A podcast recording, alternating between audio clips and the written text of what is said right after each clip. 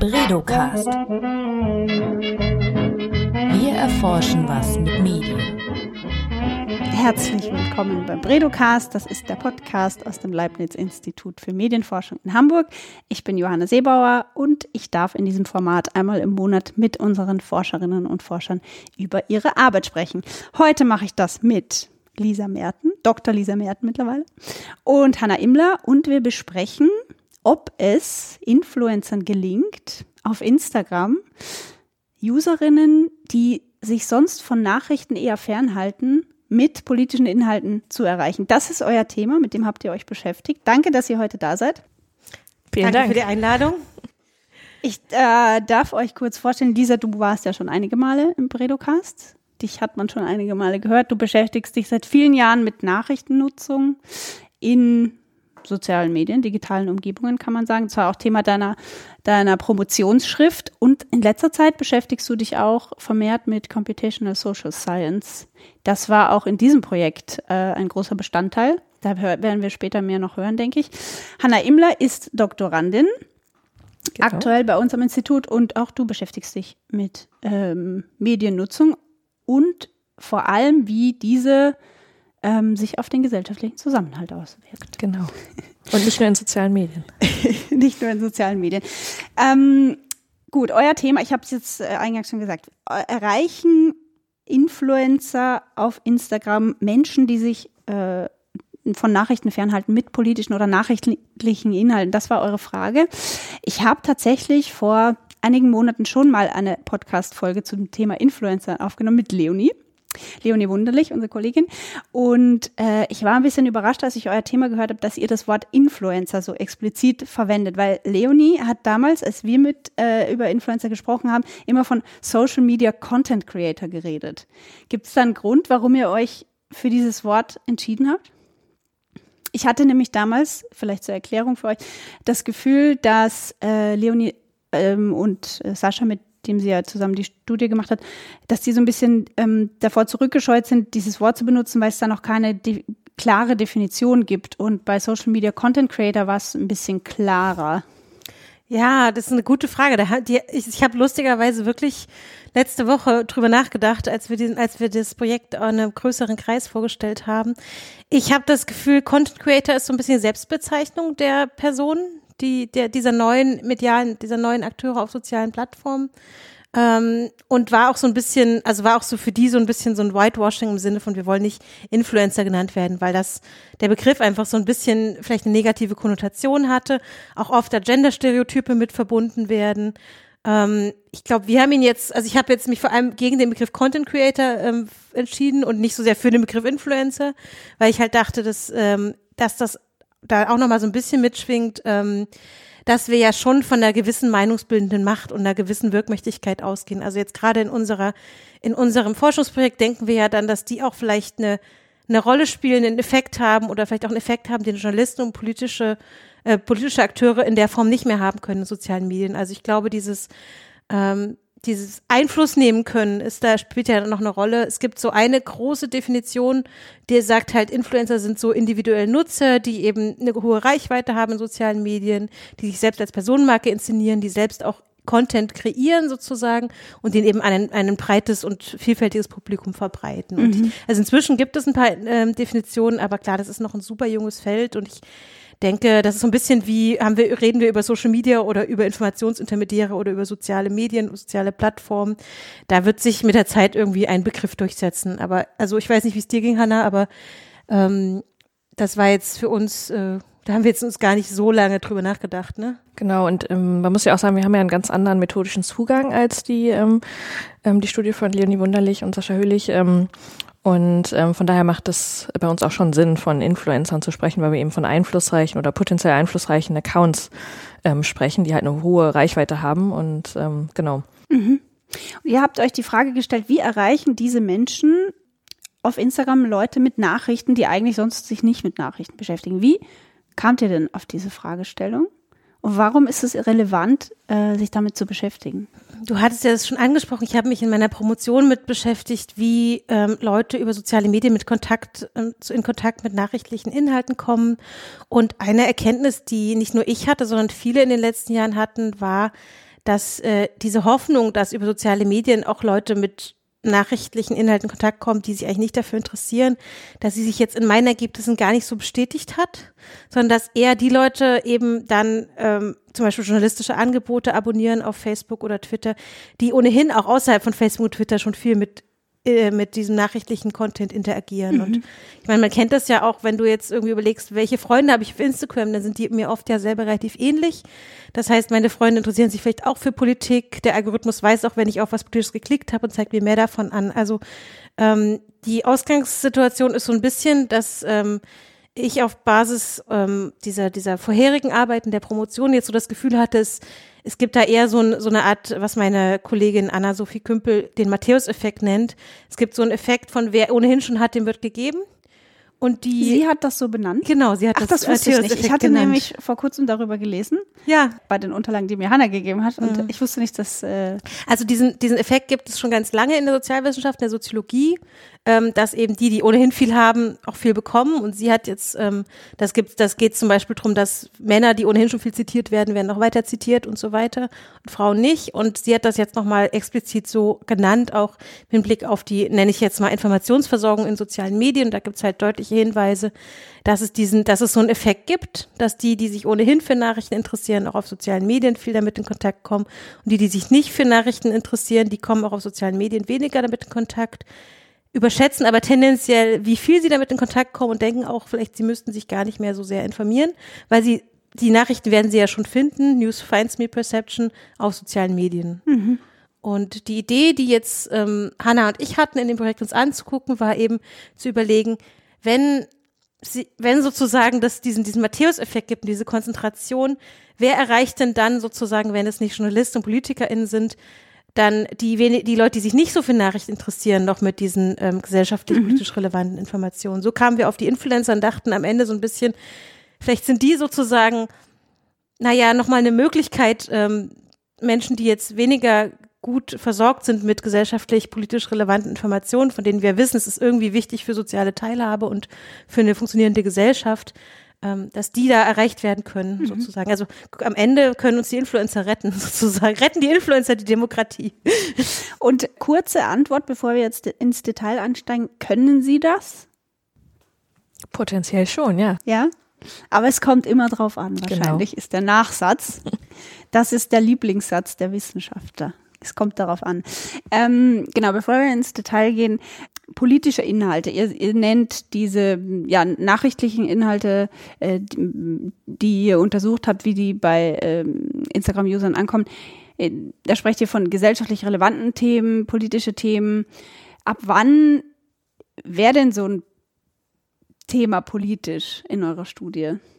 Ja, da haben wir sehr, sehr lange drüber nachgedacht, also ähm, weil es auch ein, sich ein bisschen darauf bezieht, dass sich ja dieser Nachrichtenjournalismusbegriff sehr verändert und dass das, was vielleicht ich als Nachrichten und als relevant ähm, verstehe, andere, gerade jüngere Personen gar nicht mehr für relevant halten und dass für sie zum Beispiel Videoaufnahmen live aus der Überschwemmung im Ahrtal, das sind für sie, ist für sie äquivalent zu Tagesschau unter Umständen. Also es gibt so mehrere Studien, die zeigen, dass ähm, verschiedene Personen verschiedene Konzepte von News und Newsness auch haben und dass da ganz oft die, das, das Bild, was für Forscherinnen als Nachrichten gilt, nicht mit dem übereinstimmt, was für bestimmte Zielgruppen oder für Journalisten als Nachrichten gilt. Und deswegen haben wir uns dafür einen sehr, sehr, sehr, sehr, sehr, sehr breiten Begriff ähm, entschieden.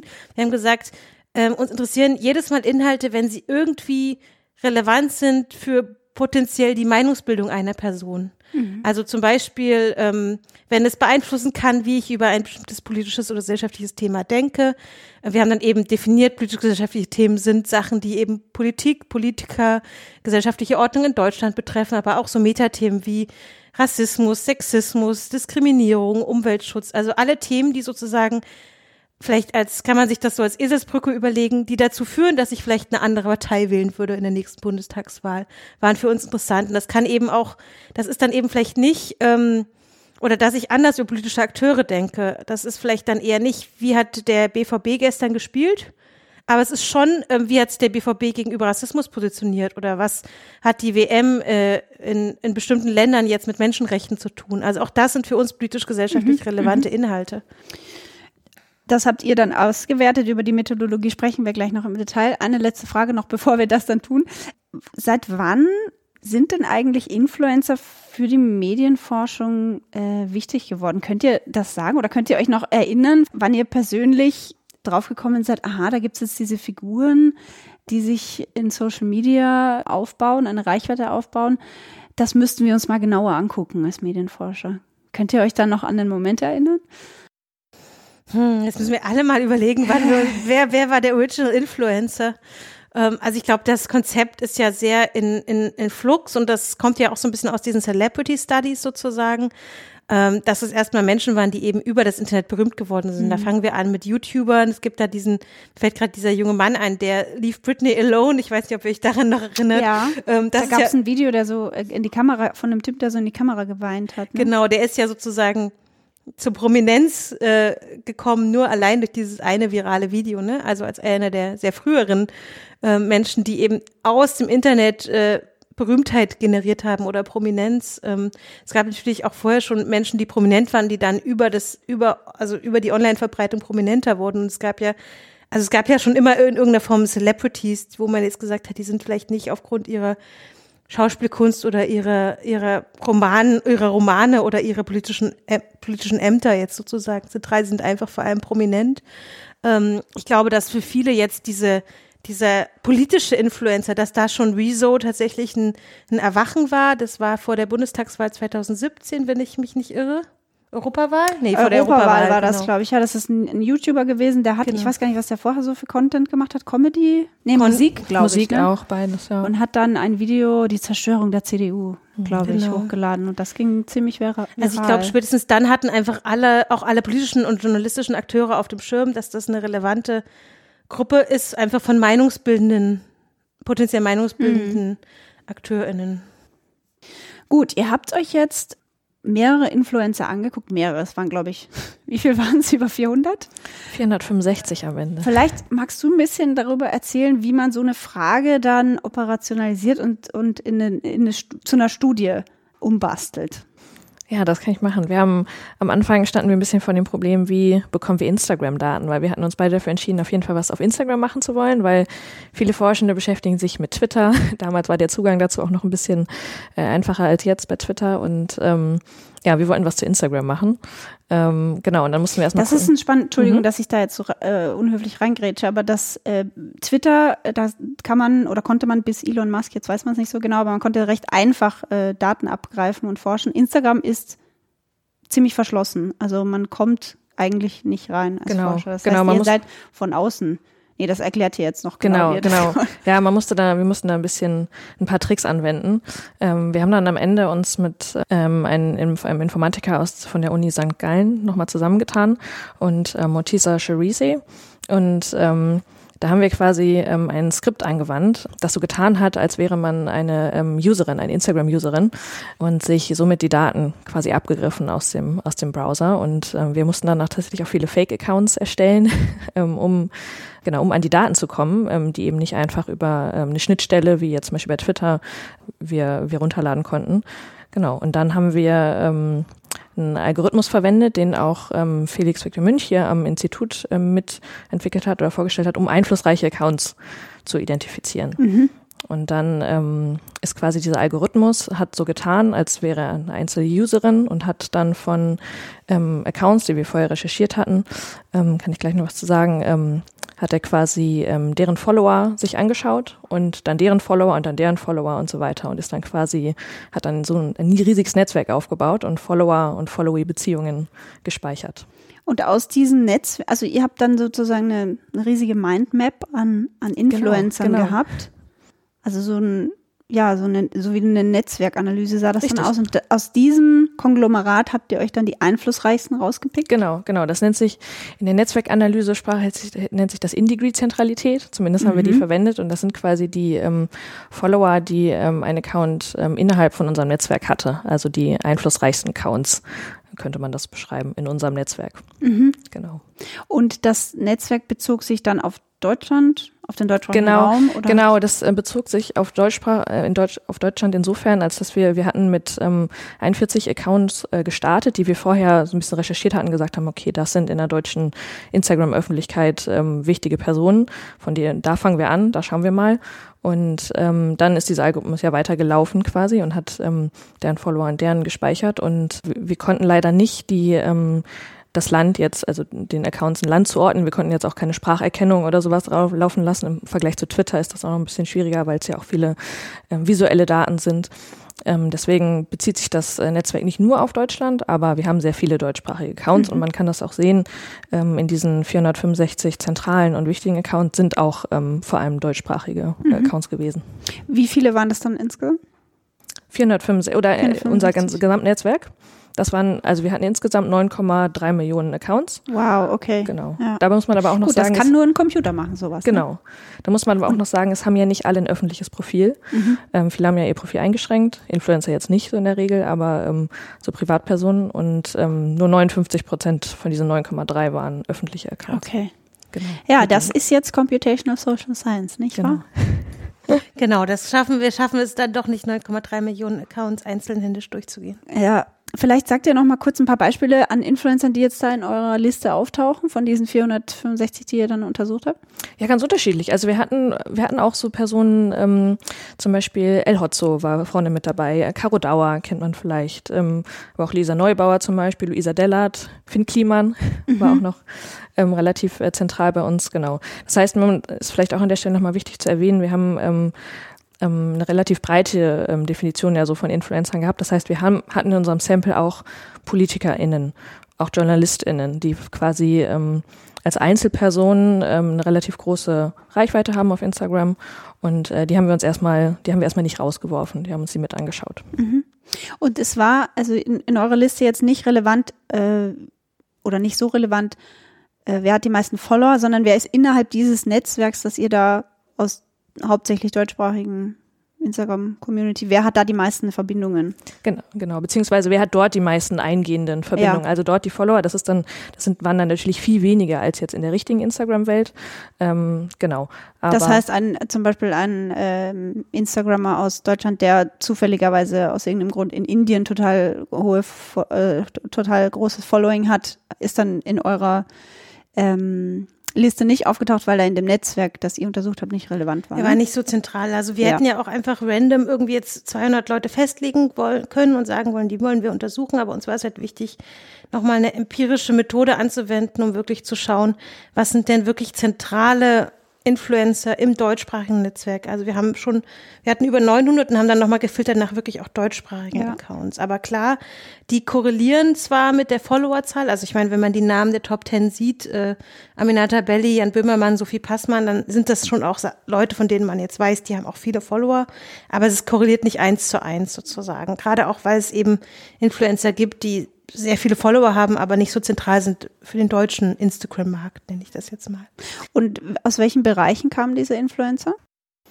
Ähm, tatsächlich aus ganz unterschiedlichen Bereichen. Ähm, wir haben uns, ähm, man kann das vielleicht auch noch so erklären, wir haben ähm, diese 465 Influencer, da hatten wir quasi 465 Accounts, eine Grundlage und die haben wir uns dann nochmal mit äh, der Hilfe von ganz vielen äh, studentischen äh, MitarbeiterInnen, haben wir uns dann auch nochmal angeguckt. Die haben sehr viel Arbeit geleistet und ähm, ohne die hätten wir das ähm, so nicht äh, ja, hätten wir das Projekt so nicht machen können. Und äh, die haben sich dann jeden dieser Accounts einzeln angeschaut und haben geguckt, was posten die dann so in ihren Profilen, was äh, haben die in ihren, ihrer Bios stehen ähm, und haben teilweise auch noch weiter recherchiert. Also zum Beispiel, was uns auch interessiert hatte, war, haben die Verbindungen zu traditionelleren ähm, Akteuren in der Öffentlichkeit, also ähm, zu politischen Organisationen oder zu journalistischen Organisationen.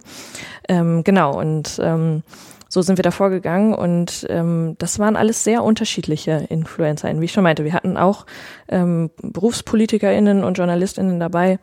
Mm, die meisten Leute kamen aber tatsächlich aus dem Bereich Beauty, Fashion mhm. und äh, so Film, äh, Film und Fernsehen, also ganz viele auch ModeratorInnen, SchauspielerInnen Mhm. und so Und etwas. Also da waren auch Leute dabei, die journalistische Arbeit machen, Genau, die auch genau. teilweise im öffn Ja. öffentlich-rechtlichen Genau, genau. Rundfunk tätig Genau, sind. Mighty Nguyen Kim zum Beispiel, so eine Person oder auch andere.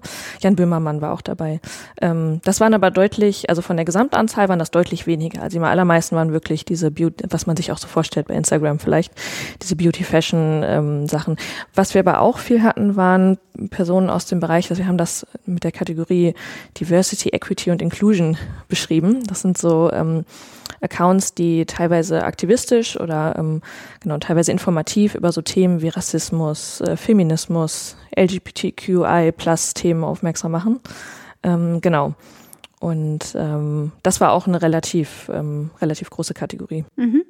Eure studentischen Hilfskräfte haben diese Accounts, die du gerade aufgezählt hast, äh, beobachtet. Was haben sie genau gemacht und was für einen Zeitraum haben sie? Ähm, wir haben also wir haben einen Zeitraum von einem Monat ähm, äh, gewählt, um quasi deren Aktivitäten so zu verfolgen, also deren Stories und deren Posts. Ähm, und das Codieren hat aber nochmal deutlich länger gedauert. Also das waren jetzt, glaube ich, insgesamt fast sechs Monate, glaube ich, in denen wir da an den Codierarbeiten gesessen haben.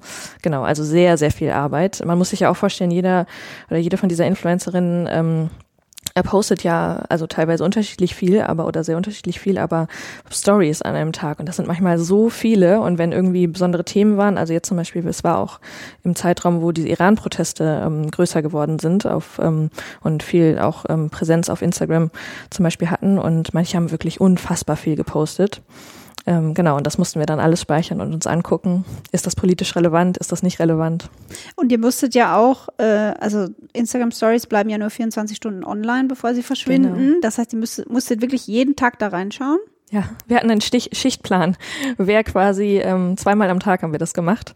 Zweimal am Tag ähm, geguckt, wer, ähm, wer, wer diese Schicht übernimmt und ähm, haben immer so- haben Screenshots gemacht bei politisch relevanten Inhalten, um sie uns dann später nochmal zu archivieren und ja, auch am Also ihr Wochenende. habt alles, nee, ihr habt nur die politisch relevanten dann gesammelt und dann hinterher nochmal ausgewertet.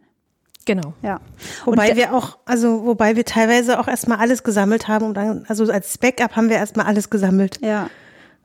Weil äh, jetzt ist nochmal vielleicht interessant meine Frage, äh, die ich eingangs gestellt hatte, was ist politischer Inhalt für euch? Also habt ihr da zum Beispiel, wenn jetzt eine Modebloggerin oder Modeinfluencerin über Fair Fashion irgendwas gepostet hätte, das also so- wäre sobald wir sozusagen sagen, es verlässt diese Met es, es kommt auf diese Metaebene. Also nicht, ich habe mir ein neues Kleid gekauft, aber schon, ich habe mir ein neues Kleid gekauft und das ist fair produziert, weil ich bin der Meinung, Kinder, Kinderarbeit ist aus moralischen Gründen verwerflich. Ich rufe euch alle auf, sozusagen ähm, so zu konsumieren oder vielleicht auch Parteien zu wählen oder vielleicht auch hier gibt's eine UN-Konvention oder sowas. Das ist dann, also immer wenn es diesen einen Schritt weitergeht als nur, ich habe mir ein neues Kleid gekauft Ja. oder ich habe da mit meiner Band gespielt oder ich habe so und so Fußball gespielt. Aber das ist doch teilweise gar nicht so einfach, weil wir hatten auch viele ähm, Fälle, wo wir dann hinterher nochmal drüber gesprochen haben. Wie ist es, ich, wenn eine ja. Person zu einer Charity-Gala geht? Ähm, genau. Aber es kam dann immer drauf an. Natürlich, es kam immer drauf an. weil man dann nicht weiß, aus welchen Gründen sie zu der Gala geht oder Ja, wir haben es dann eher so gemacht, ähm, dass wir geschaut haben, wie hat sie es ähm, eingeordnet. Also hätte sie, hätte die Person jetzt ein ähm, Selfie von, von ihrem Outfit vom Spiegel einfach nur gepostet, dann hätten wir es äh, nicht politisch relevant kodiert. Und äh, wenn jetzt aber zum Beispiel noch verlinkt würde, schaut mal, hier ist eine ähm, Gala, die beschäftigt sich zu ähm, äh, mit Kinderrechten, ähm, so und so sieht die Situation aus, dann ähm, wäre es zum Beispiel politisch relevanter Inhalt gewesen. Wobei wir dann relativ großzügige Definition erstmal hatten jetzt. Also auch bewusst eine großzügigere Definition, als was jetzt als harte Nachrichten gilt, weil wir eben sagen, für bestimmte Nutzerinnen und gerade für die Nutzerinnen, die ein bisschen vielleicht in einer weniger informationsreichen Umgebung leben, sind das auch meinungsbildende relevante Inhalte. Auch wenn es jetzt nicht die klassischen Nachrichten aus der Tagesschau sind. Wie habt ihr denn dann überhaupt herausgefunden, ob äh, die Influencer, die politische Themen posten, damit äh, nachrichtenferne Menschen erreichen? Ähm, ja, das war, ähm, das war auch ähm, interessant, wie wir das dann am Ende umgesetzt haben. Wir konnten hier zum Glück auf eine ähm, Datenbank zurückgreifen, die hier am Institut äh, schon länger gefüttert und immer wieder erneuert wird, äh, die Datenbank der öffentlichen SprecherInnen. Ähm, Und wir haben dann quasi ähm, von jedem ähm, einzelnen Follower dieser Influencer haben wir geschaut, wem außer diesem Influencer folgt er denn noch, also oder sie. Ähm, also viele folgen ja vor allem KollegInnen, FreundInnen, wie auch immer, ähm, aber eben manchmal auch ja Nachrichtenangeboten oder Parteien. Und da haben wir für jeden einzelnen Follower geschaut, ähm, folgt diese Person ein, einem ähm, Nachrichtenaccount oder einem Angebot aus dieser Datenbank öffentlichen, öffentlicher SprecherInnen ähm, das sind, genau in dieser Datenbank sind so ähm, Nachrichtenmedien drin, aber auch politische Organisationen, ähm, JournalistInnen und so weiter. Und das waren dann 6700 Accounts. Und die haben wir quasi abgeglichen mit, ähm, mit der Followerschaft, beziehungsweise den Followees der Follower. Und wenn ein Follower eines Influencers ähm, keinem einzigen dieser Accounts aus dieser Datenbank gefolgt ist, also keinem einzigen Nachrichtenmedium, Politiker, ähm, Partei, dann haben wir die Person als nachrichtenarm klassifiziert. Ja. Und bei, sobald ein Account dabei war, haben wir, also ein Account aus dieser Datenbank dabei war, hätten wir ihn als äh, nachrichtenreich beziehungsweise informationsreich ähm, klassifiziert. Und ihr habt, das habt ihr eingangs schon erwähnt, äh, seid zum Schluss gekommen, dass Influencer durchaus die, das Potenzial haben, nachrichtenarme Menschen das klingt so komisch, Nachrichtenarm, Nachrichtenfern. Was, ja, ja, wir nennen das dann immer, ja. in, also dass Menschen verhältnismäßig informationsreich oder verhältnismäßig ja. informationsarm sind. Und das ist natürlich erstmal nur eine Aussage, die sich auf Instagram bezieht. Also nur weil jemand auf Instagram keinem einzigen politischen oder nachrichtlichen Angebot folgt, heißt das ja nicht, dass die Person nicht das sonst auch rezipieren könnte. Wir wissen aber, dass das sehr, sehr oft korreliert. Also die beste Vorhersage für ich, ähm, ich folge auf Instagram irgendeinem Nachrichtenangebot ist, dass ich das außerhalb von Instagram auch tue. Mhm. Das heißt, es kann schon ein Indikator dafür sein, dass wir Personen als tendenziell eher informationsarm oder tendenziell eher informationsreich, zumindest auf Instagram, kodieren. Wir haben dann also für jede Person, wissen wir, bist du eher informationsarm oder bist du in Relation eher informationsreich. Wir können das ja dann wieder auf das Publikum der Influencer hochrechnen. Das heißt, wir können sagen, 55 Prozent der Menschen, die Jan Böhmermann folgen, sind informationsarm informationsarm. Und es sind aber nur 28 Prozent der Menschen, die der Tagesschau folgen. Das mit Jan Böhmermann stimmt jetzt nicht, weil Jan Böhmermann hat ein sehr informationsreiches Publikum. Also vergleichen mit der Tagesschau. Aber es gibt eben andere Influencer, wie zum Beispiel Stefanie Giesinger, Mandy Capristo, Toni Groß, wo mehr als 80 Prozent der Personen, die den folgen, keinem einzigen Nachrichtenangebot oder Politikangebot auf Instagram folgen. Das heißt, wir konnten für jeden Influencer jetzt festlegen, wie hoch ist der Anteil der informationsarmen Follower? Mhm. Und ähm, wenn wir das machen, haben wir ja zusätzlich eben noch die Information, was haben die gepostet, also posten die relevante Sachen. Und wir haben jetzt am Ende drei, drei Gruppen fest, äh, festgestellt. Es gibt also die Influencer, die sehr, sehr informationsreiches Publikum haben und auch sehr viel relevante Inhalte posten. Das sind so Leute wie Janne Böhmermann, Sophie Passmann, wo man sagt, Gut, das ist jetzt äh, wenig überraschend, aber das ist auch gar nicht so spannend, vielleicht für Journalisten mit denen zu kooperieren, weil die Leute, die Jan Böhmermann folgen, die folgen auch der Tagesschau. Die sind nicht so spannend, die sind nicht informationsarm. Dann haben wir die Leute, die, ähm, die Influencer, die ein sehr informationsarmes Publikum haben, aber selber auch keine relevanten Sachen posten, wie zum Beispiel Toni Groß. Der äußert sich in der Regel nicht zu politischen Themen, ist wahrscheinlich auch nicht so interessant für Kooperationen mit PolitikerInnen oder JournalistInnen, weil der hat seine feste Zielgruppe und seine Marke. Und was aber diese dritte Gruppe ist, die für uns so interessant ist und wo wir eben auch dieses große Potenzial sind, sind die Leute, die ein informationsarmes Publikum haben, wie zum Beispiel eine Mandy Capristo oder eine Diana zur Löwen mhm. und dann aber selber auch relevante politische Inhalte posten, wo wir also auch wissen, die sind grundsätzlich bereit, sowas zu machen, interessieren sich für die Themen und die würden das vielleicht auch machen, weil das Teil ihrer Zielgruppe ist oder ihrer Marke oder sie würden es machen, obwohl sie damit ihre Marke mhm. bestätigen. Was, ähm, aus welchem Be Bereich kommen die? Mm, die Menschen, die diese, in dieser dritten Zielgruppe sind, also die dieses informationsarme Publikum haben und selber was posten, also die spannendste Zielgruppe kommt meistens aus dem Bereich Beauty, Fashion, ähm, dann so Film, TV, Stage, also so SchauspielerInnen und eine Gruppe, die wir Diversity, Equity and Inclusion genannt haben. Also oft so Personen, die auch auf Instagram viel Aktivismus machen, viel gegen Sexismus, gegen Rassismus oder andere Formen der Diskriminierung protestieren. Das sind so diese drei Hauptbereiche, ähm, zu denen sich Leute äußern, die wir in diese Zielgruppe packen würden. Das sind oft Frauen, also häufiger Frauen als Männer und auch häufiger Personen, die grundsätzlich jetzt keine Verbindung haben zu Journalismus und Politik, also keine PolitikerInnen oder Journalistinnen sind, sich selbst nicht so bezeichnen. Aber das ist wirklich die Zielgruppe, wo wir sagen, ja, die haben ein super hohes Potenzial, ähm, informationsarme Nutzer mit politischen, gesellschaftlichen Inhalten zu erreichen. Und die erreichen sie eben auch besser, als es Journalistinnen oder Politikerinnen auf Instagram tun. Und äh, wie groß war der Anteil an ähm, Influencern aus dieser einen Gruppe in eurem Sample? Das ist eine Wisst gute ihr das Frage. noch? Ich überlege gerade, ob man das ähm, so gut als Anzahl beschreiben kann. Wir haben jetzt in, in, im letzten Schritt haben wir ähm, 55 Personen identifiziert, die quasi eine überdurchschnittliche ähm, äh, Nachrichten, ein überdurchschnittlich hohes Nachricht- nachrichtenarmes Publikum haben und ähm, relevante Posts im, im Zeitraum gepostet haben. Das waren so 55, aber das kommt natürlich darauf an, welche Messzahlen da man nimmt. Ne? Das, also wir hatten ja eine sehr große, große Range von, von Ja. äh, Nachrichtenarmut oder Informationsarmut. Und da muss man auch sagen, dass das jetzt eine Analyse ist, die sich erstmal nur auf die Posts, also das, was die Influencer auf ihrem eigenen Profil so posten, was da auch permanent ist, wenn sie es nicht wieder löschen, bezieht. Und was wir jetzt noch nicht in unsere Analyse einbezogen haben, sind die 22.000 Stories, die wir auch ausgewertet haben. Das ist etwas, was wir jetzt aktuell noch machen, im nächsten Schritt machen und das kann auch diese Zahl nochmal verändern. Ach, die sind da noch gar nicht drin. Die sind Stories. noch gar nicht Oh, das wird interessant, weil Stories sind auf Instagram, also teilweise habe ich das Gefühl, die Leute posten kaum mehr was. Und, äh, Ja, tatsächlich. Und die sind auch politischer, weil man Ja. eher mal in, einem, in einer Story sich politisch äußert, als in den Posts, was dann die Marke beschädigen könnte. Also wir sind super gespannt, Interessant. was da jetzt bei den, bei den äh, Stories noch rauskommt.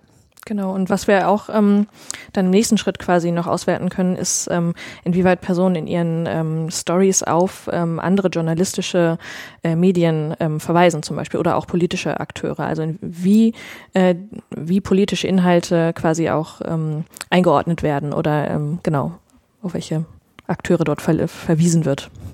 Also interessant ist ja so ein bisschen aus so einer journalismus-theoretischen Perspektive oder auch einer medientheoretischen Perspektive, wo platzieren sich diese Influencer jetzt im Vergleich zu politischen Akteuren, im Vergleich zu Journalisten, im Vergleich zum einfachen Nutzer. Also man spricht dann manchmal auch als äh, von journalistischen Grenzgängen oder Interlopern, also Menschen, die sich so zwischen den Welten be befinden und sie sind ja auch eigene Unternehmerinnen sozusagen und ähm, da hoffen wir uns eigentlich von dieser Extrakodierung nochmal zu gucken, wie oft referenzieren Sie denn auf Journalismus?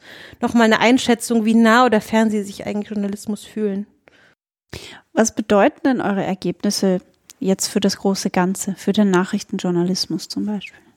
Also was für uns, glaube ich, sehr motivierend war, war, dass das ein unglaublich angewandtes Projekt ist. Wir haben von Anfang an gesagt, wir möchten am Ende des Projektes eine Liste haben von 50, 100 Influencern, wo wir sagen, hey, da lohnt es sich wirklich für Journalismus, da lohnt es sich wirklich mit, für Politik mit denen zu kooperieren, weil wir halt gesehen haben, es macht keinen Sinn, mit einem Jan Böhmermann zu kooperieren oder wegen des Matthäus-Effektes nicht mit den typischen politischen Influencern zu kooperieren, sondern wir gesehen haben, hey, wir müssen uns mal die angucken, die eigentlich die nicht typisch politischen Influencer sind. Und genau das haben wir jetzt. Wir haben eben diese Liste von, von, von Influencern, wo wir sagen, die haben Informations ans Publikum, sind aber selber interessante politische Kommunikatoren. Und mh, das bedeutet erstmal für uns ganz konkret, dass wir jetzt eben zu verschiedenen ähm, gesellschaftlichen Gruppen gehen können und ges verschiedenen gesellschaftlichen Vertretern und mit- denen, denen vielleicht diese Liste hinlegen können, sagen können, hey, wäre es nicht gut, wenn ihr politische Inhalte kommunizieren wollt oder journalistische Inhalte, ähm, hier zu kooperieren. Also zum Beispiel haben wir das Projekt jetzt vorgestellt am Donnerstag in einem größeren Zusammenhang vor Journalistinnen und da gab es eben sofort Anfragen ähm, vom öffentlich-rechtlichen Rundfunk, von Funk, dass sie sagen, hey, wir haben totales Interesse an eurer Liste oder von der äh, Bundeszentrale für politische Bildung, die eben auch sagen, so eine Liste ist eben für uns total hilfreich und das ist, glaube ich, auch für Hannah und mich jetzt eine spannende Erfahrung, weil viel, was wir in der Wissenschaft machen, hat nicht diesen unmittelbaren Anwendungsbezug. Und hier ist es tatsächlich ein ganz praktisches Tool, was wir natürlich mit all seinen methodischen Einschränkungen, die es hat, aber trotzdem mal ganz konkret eben an, ähm, an die verschiedenen Stakeholder des Ja. Hans-Bredow-Instituts weitergeben können. Das ist wahrscheinlich sehr befriedigend als Forscher, dann auch so einen Einfluss irgendwie oder die Auswirkungen zu sehen vielleicht. Hannah nickt. Ja, Ja, also es hat eine sehr, sehr direkte Gratifikation, Ja. glaube ich. Ne? weil du gerade von Einschränkungen auch gesprochen hast, was man vielleicht auch noch sagen muss, ist, dass ihr, ihr konntet sozusagen das Potenzial messen, das da ist, dass äh, manche Influencer ein großes nachrichtenarmes Publikum haben, aber auch politische Inhalte posten, aber man, ihr habt ja nicht gemessen, was die äh, Userinnen mit diesen Informationen machen, ob die wirklich sozusagen an sie rankommen und Genau, oder ob das sie ist- drüber scrollen. Das ist das große Problem der, der, der Mediennutzungsstudien, dass wir einfach diese nicht genau wissen, was die, welche Wirkung diese Inhalte jetzt haben. Also wir konnten ganz viel zur, wir konnten ein paar Sachen zur Mediennutzung sagen und zum Followerverhalten und wir konnten was sagen zur Inhalteproduktion der Influencer, Content Creator. Aber welchen Effekt es langfristig auf die politische Meinungsbildung hat, können wir mit der Studie nicht sagen. Wir können gewisse Vermutungen anstellen. Also wenn wir zum Beispiel eine Mandy Capristo haben mit einem 83 Prozent informationsarmen Publikum, dann können wir vermuten, dass wenn die sich einmal über den Iran äußert, das vielleicht eine andere meinungsbildende Kraft bei ihren Followern hat, als wenn das ein Jan Böhmermann tut, wo die, Leu die Leute, die Jan Böhmermann folgen, die folgen noch fünf anderen Nachrichtenmedien.